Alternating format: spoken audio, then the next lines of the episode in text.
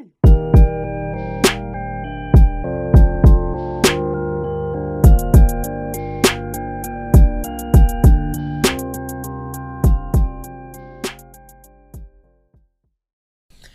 fam, happy Friday and welcome to the Between the Dream podcast. I'm your host, Richard Taylor Jr., reporting to you, of course, live from the Workhorse HQ in Edmonds, Washington. I am so excited for today's conversation. Very, very needed, and I think just a good, solid reminder as we get ready to hit this second half um, off on a good start. Before we get there, though, I want to say thank you to everybody who has tuned into the podcast for the first time or one of the few first times. Uh, please do me a favor. Make sure that you are subscribed on whatever platform you are listening on. And of course, for our returning listeners, uh, my dream team, thank you so much. No matter how long you've been listening to, you are a part of the dream team. Thank you for your continued support. I ask that you not only stay subscribed, but help to spread the message, share the word about the Between the Dream podcast um, to those around you, near and far. So um, it's Friday. Y'all know how we get down. We getting ready for the weekend. I want us to enjoy ourselves, and I'm not going to belabor. I had a really interesting encounter on Wednesday after my run, uh, well, at the end of my run. I usually do my run with Richard videos each day on social media, and um, I had one planned, but I had to completely alter it. I had walked into the coffee shop real quick, got a quick sip of water, and I was getting ready to just knock out the last half mile of my run and as I'm like stretching, there's a guy who was coming up the street past me, and I really hadn't paid attention until like he was like right up on me, and um, come to find out, this guy he's an amputee, like no legs whatsoever, um, in a wheelchair, like rolling himself in one hand, and then pushing uh, his two children in a stroller in the other one, and this man, this this hit me in such a way, y'all. I'm not even gonna hold you. Like this hit me in such a way from a standpoint of like as he was coming past me, I saw the the the challenge on his face. I saw how difficult it was on his face. And as I'm looking at him, like I said, good morning, and he just looked, he was so tunnel vision that he was just like going. I still had to run past him too as I was headed up the same hill that he was going up. And that was the part that really got me, is just like watching his level of dedication and tenacity to make this happen. And it got me to thinking about everything that did not matter um, in that moment.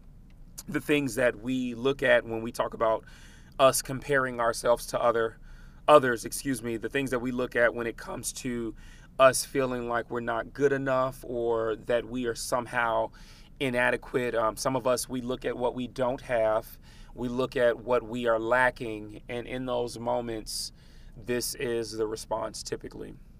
And so, uh, his his story and his this moment with him really got me to thinking that as we move forward, I want us to practice gratitude in our own lives.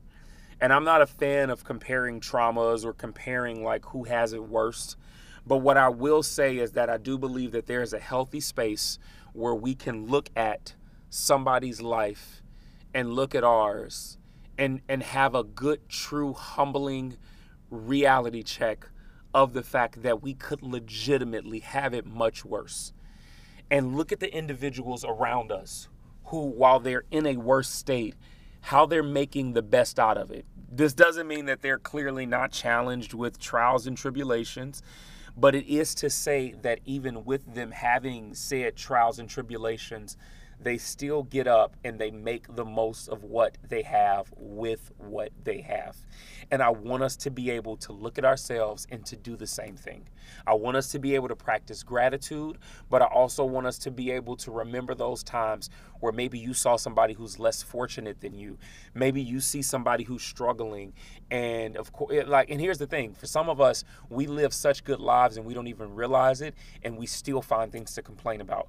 I want you to look at that person who's serving you at the restaurant the next time you go out, the individuals that are there for you hand and foot when it comes to some things that you do, the bellhop that you get a chance to see on a daily as you're walking to the job, that bus driver, those individuals who carry high level stress jobs, whatever the case might be. I want us to look at those individuals and remember just how good we've got it when it comes to where we are.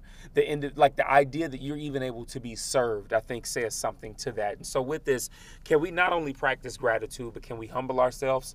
when it comes to the things that we want to complain about that really don't matter? Can we get out of our own utopia and realize that there are people around us that are going through much worse? And one, we need to be grateful. Two, we need to stop comparing. And three, we need to get off of our butts, use what we have, and continue to be grateful, utilizing what we have because somebody else doesn't have it. That's my message for you all today. I hope this helped. If it did, please feel free to share it. Got any questions or comments? Reach out to me.